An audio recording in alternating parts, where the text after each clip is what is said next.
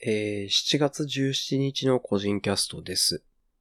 うん、7月17日、急にまたさらに気温が上がって完全に夏になりましたね。30度を超えてくるぐらいに、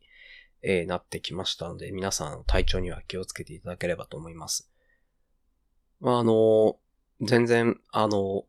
ワクチン接種率だいぶ進んでるんですけど、私は接種できないまま進んでいるんですけどもですね、久々にちょっと、あの、リアルで飲み会をやるっていう機会がですね、先週ありまして、うん。まあ、あの、前職の知り合いとですね、ちょっと飲む機会があってですね、久々にリアルで飲んだもんだからですね、えー、なんと8時間ぐらいですね、えー、話しながら、いろいろ近況を話しながら、ゆるゆる飲むってやってたら、そんぐらいの時間になってですね。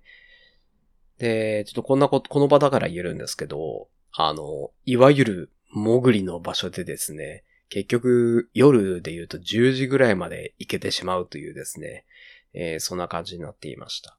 うん。結構やっぱりお店によって全然対応違って、あの、場所によっては、あの、もう、10、居酒屋として15時とか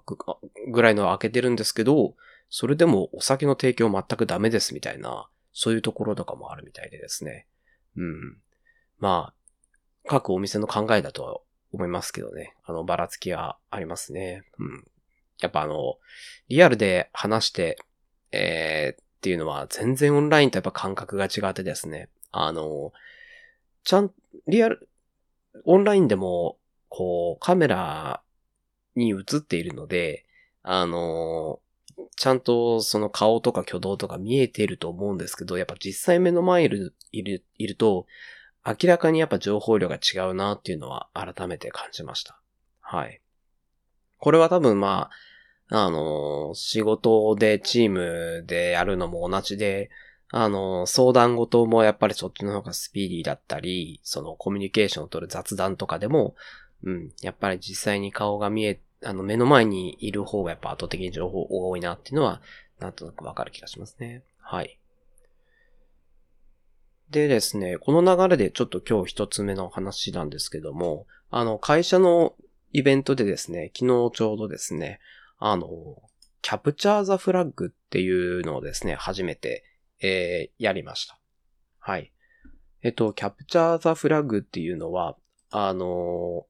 一応説明するとですね、IT 系の競技の一つなんですね。えー、どんなことをするかっていうと、まあの、問題が何、何問とか何十問とか出題されて、で、その問題っていうのは、その問題ごとにファイルとかウェブサイトとかそういうのが配布されて、そこに隠された文字列を見つけて、それを、それをですね、こう、こう、投稿して正解って言ったら点数が入るみたいな、そういう競技なんですね。で、その文字列をファイルとかウェブサイトが見つけるっていうのが、どういうことかというと、例えばなんですけど、えっ、と、問題でですね、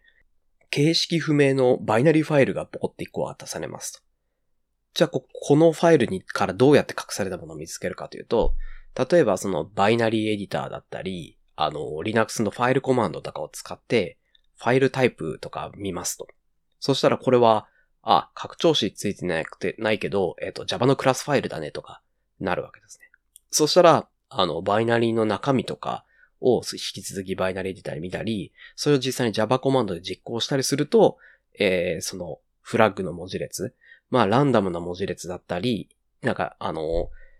私がやった、昨日やった問題とかだと、その、このキャプチャーザフラッグの競技中固定のヘッダーがあって後ろにこう中括弧みたいな感じで囲まれて、その中括弧で囲まれた中身は問題ごとに違う文字列が入ってたりとかですね。まあそういうこれは明らかに答えだろ、みたいなわかる文字列は一応用意されていて、それが出てきて、それを投稿するというものだったり、あとはウェブサイトの URL だけ来てですね、そのウェブサイトにアクセスすると、ユーザー名、パスワード、ログインみたいな謎のフォームが1個ポツンとあるんですね。で、まあ、普通に入力してもわからないわけなんですけど、じゃあどうするかというと、えっ、ー、と、デベロッパーツールを使ってですね、ブラウザーの、あの、使って、で、例えば、えっ、ー、と、え、の HTML のエレメントを眺めたり、あの JavaScript のソースとかを見ていくと、あの、昨日こうあった問題だと、JavaScript でこうログインフォームの判定すると思うんですけど、そこにですね、ユーザー名とパスワード固定文字列で判定をしてるんで、それが答えなわけなんです。で、その文字列をフォームに入力してログインって押すと、次のページに進んで、正解、フラッグはこれですって文字列が書いてあったりとか。まあもっと複雑なものっていうのもあったんですけど、まあそんな感じですね。あとはですね、キャプチャーザフラッグで、えー、よくあるものとしてですね、暗号化ですね。あの、意味不明な文字列がずらーって並んで並んでいてですね、そこにヒントが添えられてるんですね。例えばなんですけど、そういう暗号をテーマにした映画のホームページみたいなのがですね、こうついてたりして、あ、この映画ってそういえば何暗号をテーマにした映画だったねって、昨日ちょっと実際にあった問題なんですけども、あの、エニグマ暗号を使った映画っていうのが、あの、日本の、日本じゃないか、えー、あったらしくて、そのホームページがあって、これエニグマ暗号だねっていうんで、こう、ググったりして、その、その暗号化された文章と、そのエニグマ暗号って、あの、ローターって言って、その、文字を紐付けるランダムな組み合わせがあるんですけど、そういったエクセルファイルとかもついたりして、なるほど、これはエニグマ暗号だなって言って、エニグマ暗号を逆解読していって、 decrypt して、えー、フラッグの文字列を出すと。まあそういったような問題をやるわけなんですね。で、昨日は実際にやってみて、えっとですね、大体、チームでやるんですけども、昨日やった時には、あの、最大3人チームで少なくても2人チームみたいな感じで、まあ参加人数の関係であってですね、私2人チームだったんですけど、あの、まず、キャプチャーザフラッグ自体の感想としてですね、あの、もちろん知識はいります。あの、バイナリーエディターを使うとかだったり、ものによっては、あの、デコンパイルする。あの、C でビルドしたやつデコンパイルするって問題があって、それ私、C のエグゼのデコンパイルなんてしたことがなかったんで、実はその問題解けなかったんですけど、まあ、そういう知識面はいります。ですけど、それも、まあ、あの、チームの人数が2、3人解けたら誰か知ってるかもみたいな感じになるかもしれないんですけど、問題はその発送するかどうかなんですね。その、ブラウザー、このウェブサイトだったら、その、デベロッパーツールを見てみようとはなるんですけども、問題によってはですね、その過去の問題の傾向から URL こんな感じにしたらいけないかとか、あの、このバイナリーファイルの見方についても、バイナリだとこういう感じになってるけど、もしかしたらこれ逆で読んでこんな感じになるんじゃないのみたいな、そういう発想の力っていうのが、あの、結構、その全体成績の半分ぐらいはそれかなと。半分発想、半分知識っていう感じで、で、両方揃えばもう満点みたいな、そういう感じの印象だったなと思っています。あの、案外時間がかかるものって、やっぱりそういうのそんなになくて、かかるとしたら、あの、暗号のデクリプトぐらいのもんなんですよね。時間がかかるのって。その他、その、発送するもの、あ、これ、どっかに書かれてるんじゃね？えみたいな。そこに、そ、それさえ分かれば、そこに行ってフラッグを見つけるのって案外時間かからないので、時間かかるのはそういう暗号系だけなんですけど、その他やっぱりほとんど思思いつくかどうかと、あ、これ知ってるやつかもっていうあ、そう、知ってるやつかもっていうのも発想ですよね。知識が出てくるかどうかっていうのも関わるので、やっぱり発想力っていうのが大きな割合を占めるなというのは思いま思いましたね。はい。あとは実際やってて面白かったのがですね、特に暗号系だったり、あとは、こう、数式で計算をして何かこう求めるみたいな問題もあったんですけど、あの、ググるとですね、まず暗号についてはですね、解読するようなウェブサイトも、ウェブサービスですね、普通に用意されていて、元の文字列とキーの文字列を入れたらポチってやったらデクリプトしてくれるようなウェブサービスっていうのがいっぱいもうすでに、まあ、現代あってですね、それを駆使した、こう、チームは早かったりとか、そういったところでもやっぱ差が出ましたね。あとは数式についても、あの、ちょっとパッと名前忘れたんですけど、その数式を、例えば、あの、なんか、数字なんぼで割ると余りがなんぼになる数字っていうので数式が3つぐらいあるみたいな感じなんですけど、それはもう、その変数を X で置いた数式を3つか4つでもウェブサイトでポコって放り込んだらもう答えが出てくるみたいな、そういうウェブサービスとかもあるんですよね。なのでそういったものが駆使できるかどうかっていうのも、あの、勝負になってくるので、このは、なんて言うんでしょ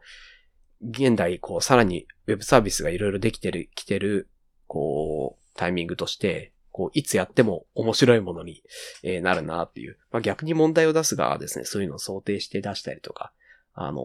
そういう感じになると思うんですけど、はい。結構あの、私初めてだったんですけど、初めてでも別に、逆に、キャプチャーザフラッグ大体こんな問題出るよな、みたいなのがわからない方が楽しさっていうのはあったと思いますね。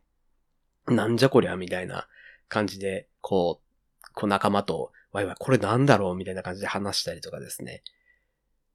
で、昨日、その面白かったのが、締め切りの時間があるんですけど、そこまで最後の方、私あの、エニグマ暗号の decrypt してたんですけど、エニグマ暗号って、その、その、ランダムな文字変換の、あの、変換テーブルを rotate とかしたりするっていうのが、一般の知識であるらしくて、それ私も、競技時間中にググってエニグマ暗号って調べたんですけど、で、本来のエニグマ暗号だと、こう、変換テーブルが rotate するんだけども、どうやっても decrypt しても元の文字列にならないんですよね。その、元の文字列っていうのは、その決まった接頭語があって、それがまあヒントでもなるんですけども、どうしてもなんか決まった接頭語にならないなと思って、うん、うん、うん、うんなってたら最終的に、こう、もうなんだよ、もうちょっと時間ねえわと思って、もう rotate となしで最後やってみようとポコってやったらですね、綺麗に戻り始めてですね、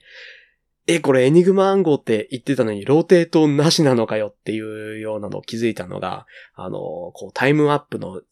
1分前、いや2分前ぐらいかな。ぐらいで気づいて、一生懸命文字列解読して、うわ、最後、こう、文字が解読できた、この文字列だ、じゃあ、この文字列をウェブサイトに貼ろうってなった時にもう時間切れになってですね、あの悔しい覚えをしたっていうのが、えー、昨日のハイライトでした。はい。いやー、面白かったですね。でもやっぱそういうワイワイした時に、まあ、実際オンラインでやって、そのチームメイトとはあの、Teams 会話で繋いで、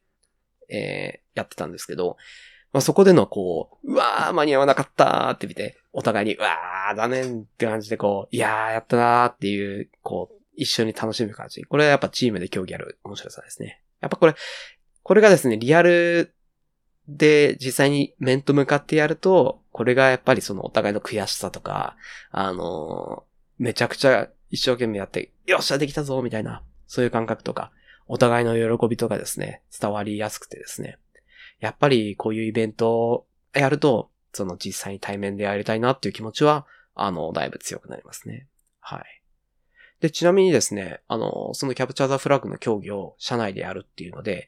あの、運営側ってどうするんだろうって話なんですけども、まあ、あの、問題は考えたり、必要なファイルっていうのは運営で用意するんですけども、そのさっき言った問題を配布したり、回答のキー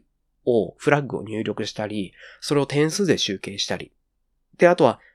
キャプチャーザフラッグもそうなその点数が増えていくのを時系列でこうチームがこう競り合ってみたいなグラフとか見れると面白いってやっぱあるらしいんですけど、そういったものって用意しなきゃいけないと思うんですけど、これがですね、オープンソースであってですね、えー、実際使ってたのが CTFD っ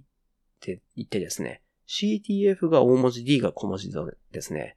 えー、そういうオープンソースのですね、キャプチャーザフラッグをやるために必要な機能が揃った、えー、配布系の、配布式の、えー、サーバー立てるソフトが、えー、あってですね。それを使うと、まあ、とはそれをインストールして、えー、かん、あの文字、あ問題を用意するだけで、えー、実際に運営できるという、そういう感じだった。らしいですね。はい。なので、これでもですね、だいぶ運営の手間っていうのが言ってみれば、社内の調整だけで、と、あとは問題を作る。そういったところだけで済むと思うのでですね、これはあの、いろんなところで開催できそうだなっていう、ね、面白さがあるかなと思いました。はい。ぜひあの、皆さんの会社でもですね、あの、やってみていただけるといいと思います。はい。だいぶあの、で、最後にですね、その閉会式では問題の解説とかもやったりして、そこで自分が解けた、解けなかった問題について教えてもらったりとかって言ってですね、そういった自分の勉強にもなるエンジニアの、えー、レクリエーションとしてはめちゃくちゃ、えー、いいなと、面白かったなと思いますはい。ぜひ、えー、やっていただけると広がるといいかなと思います。はい。というのがですね、続きですけど、まあ一つ目の話題でした。はい。で、今日二つ目の話題ですけども、これはあの、つい昨日ですね、あの、ゲーム関係でですね、あの、おっていうようなニュースがありましたね。はい。あの、PC のゲームプラットフォーム Steam を展開しているバルブからですね、えー、Steam Deck っていうですね、見た感じあの、ニンテンドスイッチっぽいゲーム機なんですけど、あの、IGN のニュースとか、こう、レポートを見ると、もうあくまでちゃんとゲーミング PC っていう表現をしていて、コントローラーとかパッド機能を備えたゲーム、ゲーミング PC ですっていうような表現をされている。そういった Steam Deck っていうですね、えー、ハードウェアが出てきましたね。はい。で、えー、っと、なんか見た感じスイッチっぽくてですね、画面サイズが Nintendo Switch の今度出る有機 EL 版と同じ7インチですね。なので、えー、写真から察するに、Nintendo Switch の有機 EL 版よりも横幅がちょっとでかくなると思います。はい。120、1280×800 の 60fps。で、バッテリーもですね、そんなに長くはなくて、2D ゲームので7時間ぐらいって言ってて、トリプル A タイトルも動くっていう話なんですけど、おそらくそれを動かすと、まあ2、3時間ぐらいしか持たないレベルになってると思うので、まあこれはあの、スイッチ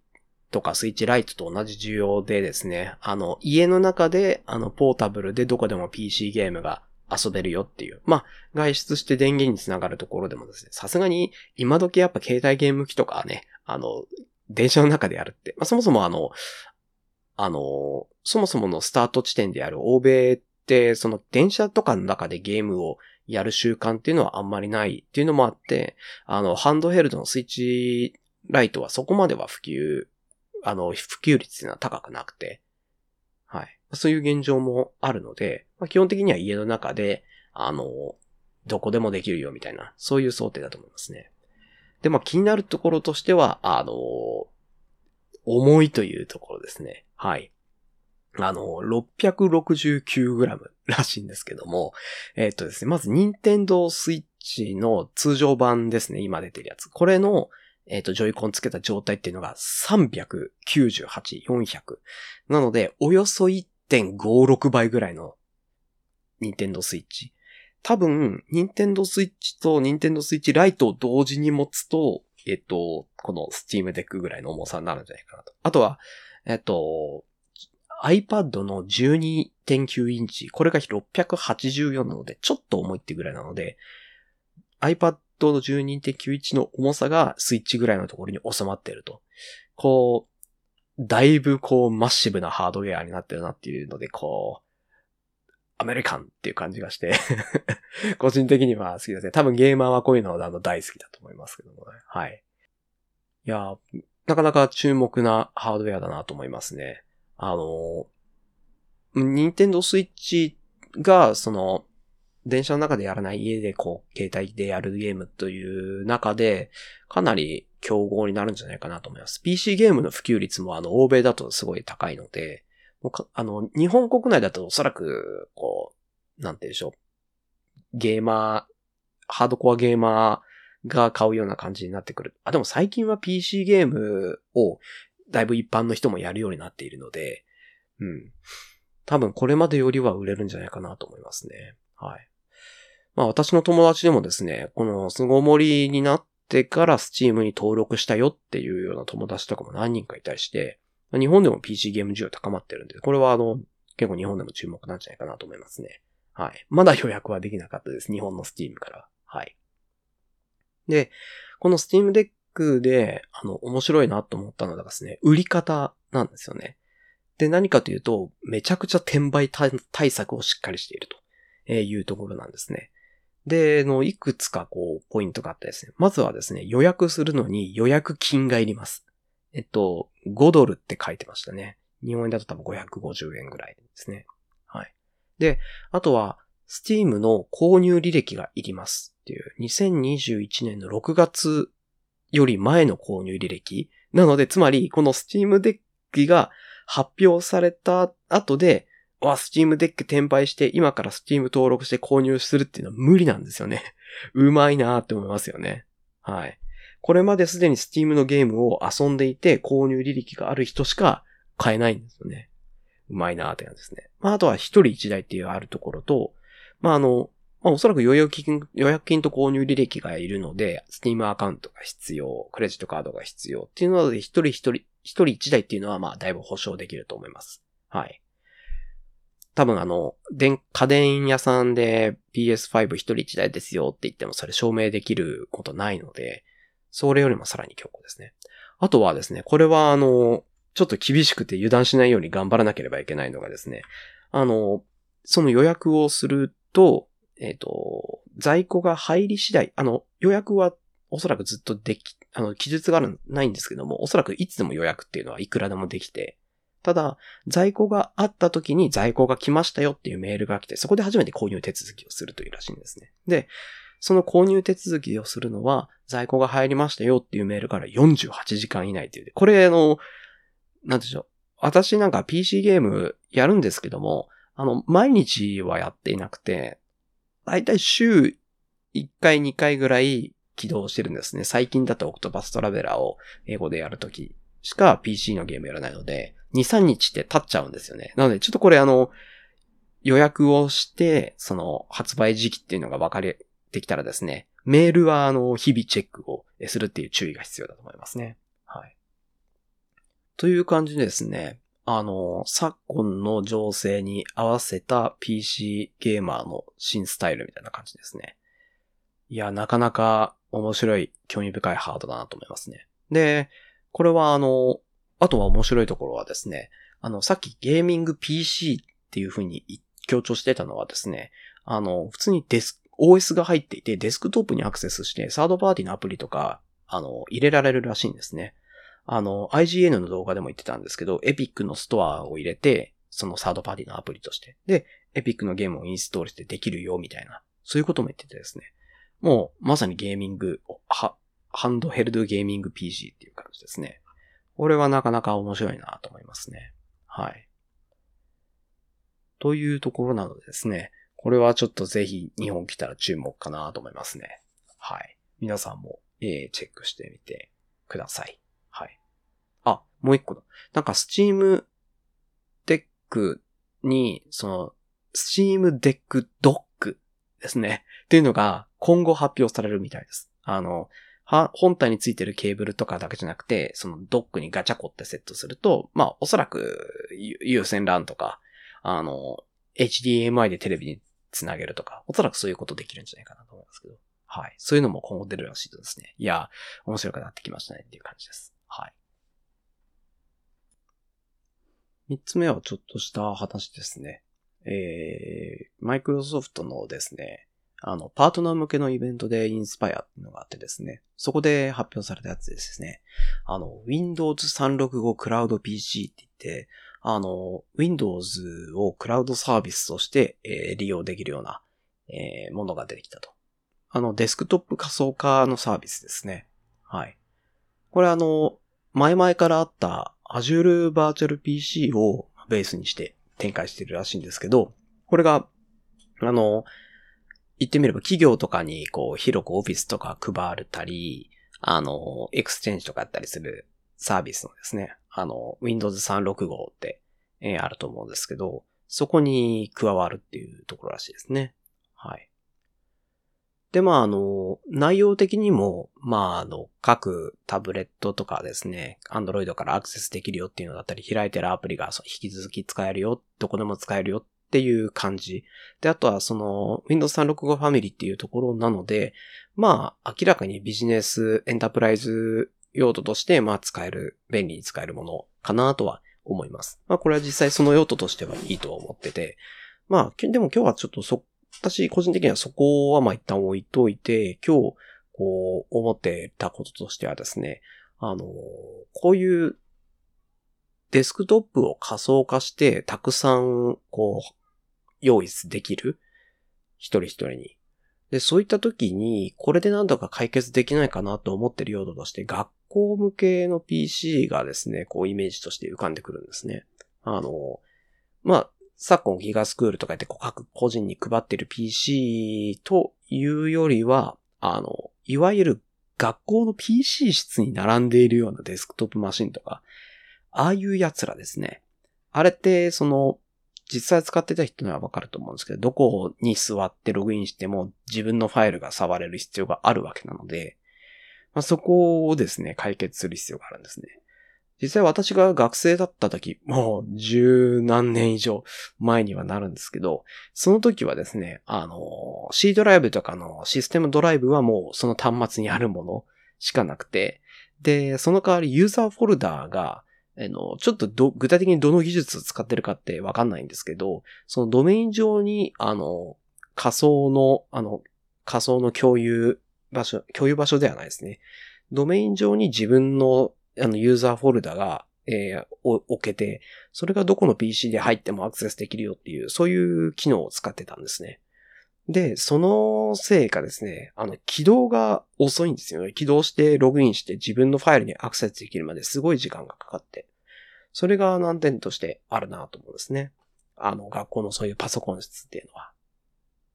そういうのをですね、この、あの、デスクトップ仮想化で、もう生徒一人一人は、のマシンは、もうクラウド上にあるので、どこからでもいいっていうふうに、そういうふうにできるんじゃないかなと、えー、思っています。で、あの、まあ、起動しているアプリもですね、その、あの、ログインしてる。まあ、おそらく個人的にはその、使ったことないので、あの、この Windows 365クラウド PC でもうほぼほぼリモートデスクトップ先のマシンが常にあるよみたいな感覚かなと思ってるんですけど、まあ、あの、起動しているアプリも、言ってみればログアウトしたと引き続き使えるって感じになると、まあ学校の PC 室でガタガタやってた課題を家に帰って、あれそういえば、ふと思いついてなって思ってちょっと手を加えておきたいなっていう時に、こう家からね、あの、学校に配布されている、それこそ授業でやるような iPad とか、そういうマシンから、そのクラウド上の実際のその作業用のスペースにアクセスしてなんかしたりとか、そういうこともできそうだなって、えー、感じかなと思っています。はい。で、これは私の想像の範囲なんですけども、そこを、そういった仮想デスクトップを学校でやる上のハードルとしては、あの、とにかく生徒数が多いというのと、ユーザーごとに入れ替わりが激しいっていう確定しているっていうところですね。まあ、あの、在学期間中、だったり、まあ、途中で外れるってことなんですけど、それ以上長引くことがないので、リソースの確保の量とサイクルがめちゃくちゃ早いっていうのと、あとはまあそのお金を払う人が生徒なのか学生か、あの、学校なのかっていうばらつきがある。そのあたりがあの、デスクトップの仮想化を学校に入れるときのあの難点かなというふうに思っています。ただまあそこについてはですね、現状あの Office 365ですね。あの、その、多分 Windows 365っていう全体の契約をしたら、その中に Office 365ってあると思うんですけど、これあの、教育機関向けには、あの、生徒一人一人無料のプランっていうのもあるんですよ。一番最低ラインとして。で、その無料のプランの範囲でもすでに、あの、基本的な Office だったり、OneDrive、Exchange、あの、さらには、あの、パワーアップスとかですね、オートメイトもそのプランに入ってるっていうので、結構学校向けには、あの、だいぶ、あの、リーズナブルな金額設定になっているっぽいんですね。なので、まあ、今回、その、あの、Windows 365に、その入る、Azure Virtual PC からさらに、あの、なんて言うんでしょう。コンシューマーナイズというか、そのコンシューマー向けに、あの、ラップされたものが、その365に入るってことは、まあ、Windows 365上の契約でも安めにはなると思うんですよね。Azure Virtual PC よりも。そうなったら、もしかしたら学校機関向けのプランの中にだいぶ安い金額で、それって入ってきたりしないかなと。そうすると、あの、それで解決できそうかなと思ったりしますね。そうすると、あの、解決できることとしては、まあ、あの、昨今の学校のその PC 事情何が置いてあるかってわからないんですけど、あの、IT 系、もう私が卒業しな高専とかだったらですね、あの、Windows と Linux が両方入ったマシンを何十台もセットアップするっていうのが結構大変だったりするんですけど、それが、あの、このクラウド PC 上の Windows 10以上になるんであれば、あの、もう WSL2 を使って、それこそその、クラウド PC 契約するだけでもう Windows も Linux も一通りできるみたいな。なんか最近聞いた話だと、その、私の卒業した学校も最近は、あの、Mac を入れてて、そこで Linux 関係の操作をできるようにしてるのかな？ちょっとそのあたりはわからないですけど、まあ Mac を入れる、導入する理由っていうのがなければ、あの、クラウド PC でいろんなことも賄えるかなとは思うんですね。はい。まあ、なので、ちょっとこの Windows 365クラウド PC が教育機関向けのあの Office 365、Windows 365に、えー、どういう形で入ってくるとか、これが個人的にはあの注目しているところです。はい。もしかしたら今学生をやってる人たちも、あの、学校 PC っていうのが、あの、全部クラウド PC になって、まあ、家からもアクセスできるよ、授業用に配布された iPad からもできるよってなったら、あの、だいぶできることが増えそうな感じがして、学生にはいいんじゃないですかね。はい。というところが、個人的に気になる話でした。はい。あと最後一個ですね。そんなにまあ大きな話題になったとかそういうものではないんですけども、ちらっと見かけたニュースで気になった話ですね。はい。えっと、これはですね、日経、日本経済新聞のウェブ版の記事で、えー、タイトルが10代が支持するアプリ2年で変化、教育系大東っていう風な、えー、タイトルでですね、えっと、に、えっと、2019年の5月と2021年の5月で、えー、10代のユーザーのアプリの利用動向を調べましたと。利用率の高いアプリを調べました。という結果ですね。まあ、あの、まず前提としてこれなんか、新潟県、新潟市の会社が持っているアプリ分析ツールを使ってっていう、まあ、あの、日本のユーザーでそのアプリを導入しているっていうところに限られるっていう、そういった限定的な調査ではあるものの、なかなか気になるなと思ったので、えー、いきますね。はい。これ2010、まず2019年の5月の時は、1から10位までこう載ってるんですけど、まあ、上の方にミュージックロックってこれ音楽系のアプリなのかな？あとはフォトエディター、その下にですね、クラッシュロワイヤル、荒野コード、ウィニングイレブン、えー、ブロスターって感じでゲームがダバダバ入っていて、あとは音楽系と、ちらっとですね、その、さすがに2年前なんで、早速ですね、教育系でスタディーサプリとかの、クラッシーっていうサービスがあるんですけど、で、あとはですね、クアンダっていうですね、これは、あの、数学とかの問題を、えー、AI が解いてくれるっていう、解き方を教えてくれるっていう。これはまあ、教育機関で使うものではないものの、あの、勉強用の、勉強に便利なアプリですね。勉強サボる系アプリですかね。はい。あの、自分の頭じゃなくて AI からヒントをもらうっていう、そういうアプリなんですけど、まあそういう感じで、まあランクの半分はゲームで占められてるっていうのと、まあ音楽系も、音楽系も2つ入ってて、フォトエディターの上の方に入って、授業系は下の方にありますね。なんですけど、今年2021年の5月はですね、あの、上からちょっと読み上げていくと、まず一番上、しめじ。キーボードですね。で、次にスノー。これはまあ引き続き写真。LINE Music。これは音楽。で、こっからですね、Google クラスルーム、さっきのクワンダ、スタディプラス、えー、IBIS Paint X、えっ、と、ピクサートフォーテリーダ。これあの2019年の2位になんです。で、ポケカラ。で、クラッシー生徒用ってやつですね。まず一番でかいのはですね、教育系のアプリがですね、バカバカ入ってきて上の方に来てることですね。Google クラスルーム、あと、まあ、勉強のクワンダ、スタディプラス、えー、クラッシー生徒用ってやつ。で、これはですね、まあ、ユーザーの利用状況とか、その、10代が指示するって記事タイトルにはなっているものの別に指示しているわけではないなっていうのは個人的には、えー、感じたり。あ、でもクアンダはですね、別に学校から指定されてるわけじゃないので、いやいや入れてるわけではないので、そういう意味では指示されてるっていうふうに言えますかね。あとはですね、まあ結構気になるところがあるんですけど、まあ、しめじ、ソフトウェアキーボードなんですけども、このしめじをですね、マンスリーアクティブユーザーと言っていいものかというのはあるんですよね。一度インストールすると、あの、ツール的に常に動いてるものになるので、これをちょっと、あの、アクティブユーザーと捉えるのはちょっといかがなものかなって個人的に思ったりします。はい。あとはスノーはまあ、いいとして、あとはまあ LINE Music。2019年はなんかミュージックロックとかミュージックライフとかあったんですけど、LINE Music に固まってですね、あの LINE のライフアプリ化が進んでいるなというのと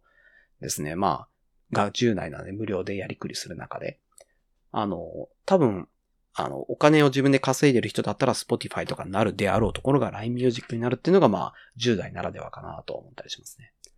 あとは、あの、9位に入ってるポケカラですね。これは完全にあの、コロナの影響かなと思っています。カラオケに行けないからスマホで済ませるっていう10代。これは圧倒的に多い。これはに、あの、ニーズとしてわかりますね。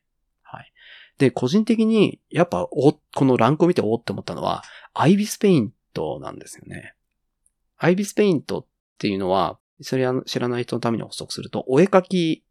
お絵描きって言葉は言うの、まあ、ドローイングですね。フォトショップとか、イラストレーターほどではなくて、あの、ブラシがつけ、ブラシをつけて選択して色を選んで絵を描いて、確かレ、まあ、のレイヤーとかですね、そういった、あの、イラストを描くのに必要な機能はある程度揃っているっていうですね、フリーのスマホ向けの iPad、iOS、Android で使えるフリーのアプリですね。はい。これが授業系とかに近しいぐらいランクインしてるっていうのが面白いなと思いました。はい。IBIS Paint って、その、まあ、さっき言ったみたいに、学校のその、勉強を楽にするものだったり、学校から強制的に入れろよって言われるものでもなく、しめじみたいに潜伏するものでもなく、ユーザーが、あの、積極的に、あの、ユーザー側から積極的にアクティブに起動するものなんですね。これがですね、つまりその最近の思考というか、そういうものに関係してるんじゃないかなというふうに個人的には、あの、面白いなと思っていますね。はい。まあ、その、アクティブに起動する中で、これだけ、こうクリエイティブな用途としてスマホを使うっていうのが面白いなと思いますし、クリエイティブなユーザーっていうのは増えてるのかなっていうふうに思ったりしますね。はい。ただまあ、その授業、授業で使うアプリよりも、ここまで増えるかっていうふうに、こう一瞬思ったんですね。他に要因はないか、まあ、学校の授業みたいに。それこそ絵描けるんで、美術の授業とかどうなんだろうと思ってググってみたところ、やっぱりチラチラとあるみたいですね。高校とか専門学校の美術の授業で、IBIS、デジタルペイントのジャンルとして IBIS ペイントを使いましたっていうような記述が、まあ、ちょっとあったり、ですね。そういう記述もあったので、まあそういう用途で入れてる人もいるだろうと。でもさすがにその全学年とか全生徒ではないかもしれないですけどね。はい。あとはですね、あの、それでも、その、それ以外にもやっぱり自分でアプリを使いたい、IBIS Paint を使いたいっていうニーズがあるのか、あの、学校で配布された iPad に IBIS Paint を入れたいんですけど、どうすればいいですかっていうような質問の、こう、質問系サイトの投稿があったりとかですね。やっぱりその、じ、自分で生徒が自分で入れたいっていう思いはある？そういう風なのがあってですね、面白いかなと思いました。あとあの、授業中に内職で絵を描きま、描いてみました、みたいな記述とかあったりして、なるほど、スマホを持っている世代の学生が授業中に内職でスマホで何するかって SNS ば、SNS ばっかり見てても飽きるし、ゲームばっかりしてても消費するばっかりで、そこで、まあ、あの、教科書に落書きするっていうのがデジタルペイントに移っていくっていうのは、これはなんか現代的で面白いかなっていうふうに思っているっていう。まあこれは完全に、あの、今全部妄想なんですけどね。はい。あ、ちなみにその授業中に内職で絵描いてみたっていうのはネットで見かけたやつですよ。はい。そういうですね、あの、デジタルネイティブ化が進んでいて、その中でそのクリエイティビティの発揮場所として、スマホで自分のクリエイティビティっていうのが発散できるじゃんっていう行動が増えてきている。それが、あの、現代のこうデジタルネイティブの面白いところかなっていうふうに思っています。はい。なのでまあ美術作品とかですね、クリエイター、アーティストっていうのが、まあ音楽関係もそうなんですけども、若い人がデビューしやすい、広がりやすいっていうような時代になってるんだろうなと思ってですね、あの、統計、なんか役に立ちそうな、立たなさそうな統計の中にですね、ちらっと面白いものが見えたなと、えー、そういう風に感じたので、ちょっとこの記事紹介しましたというところです。はい。というわけで、今日のネタは以上です。うん。今7月17日でオリンピックがやろうというところなんですけども、まあ、あと感染者がね、まあ大変だなと思っていますけども、はい。それは、えー、置いといてですね。まあ、あの、それよりも、まあ今年もですね、例年に関わらず夏暑くなるんですけども、まあ、最近は外で長く活動することってのはないと思うんですけども、ずっと家の中にいるから、あの、エアコンを節約しようとか言って無理して熱中症にならないようにっていうふうにですね、気をつけたりとかですね、皆さん、あの、体調管理気をつけていただけたらと思います。はい。というわけで、えー、何かフィードバックとか話してほしい話題などありましたら、ハッシュタグ個人キャストでツイートしていただけると大変嬉しいです。はい。それでは今回も聞いていただいてありがとうございました。それでは。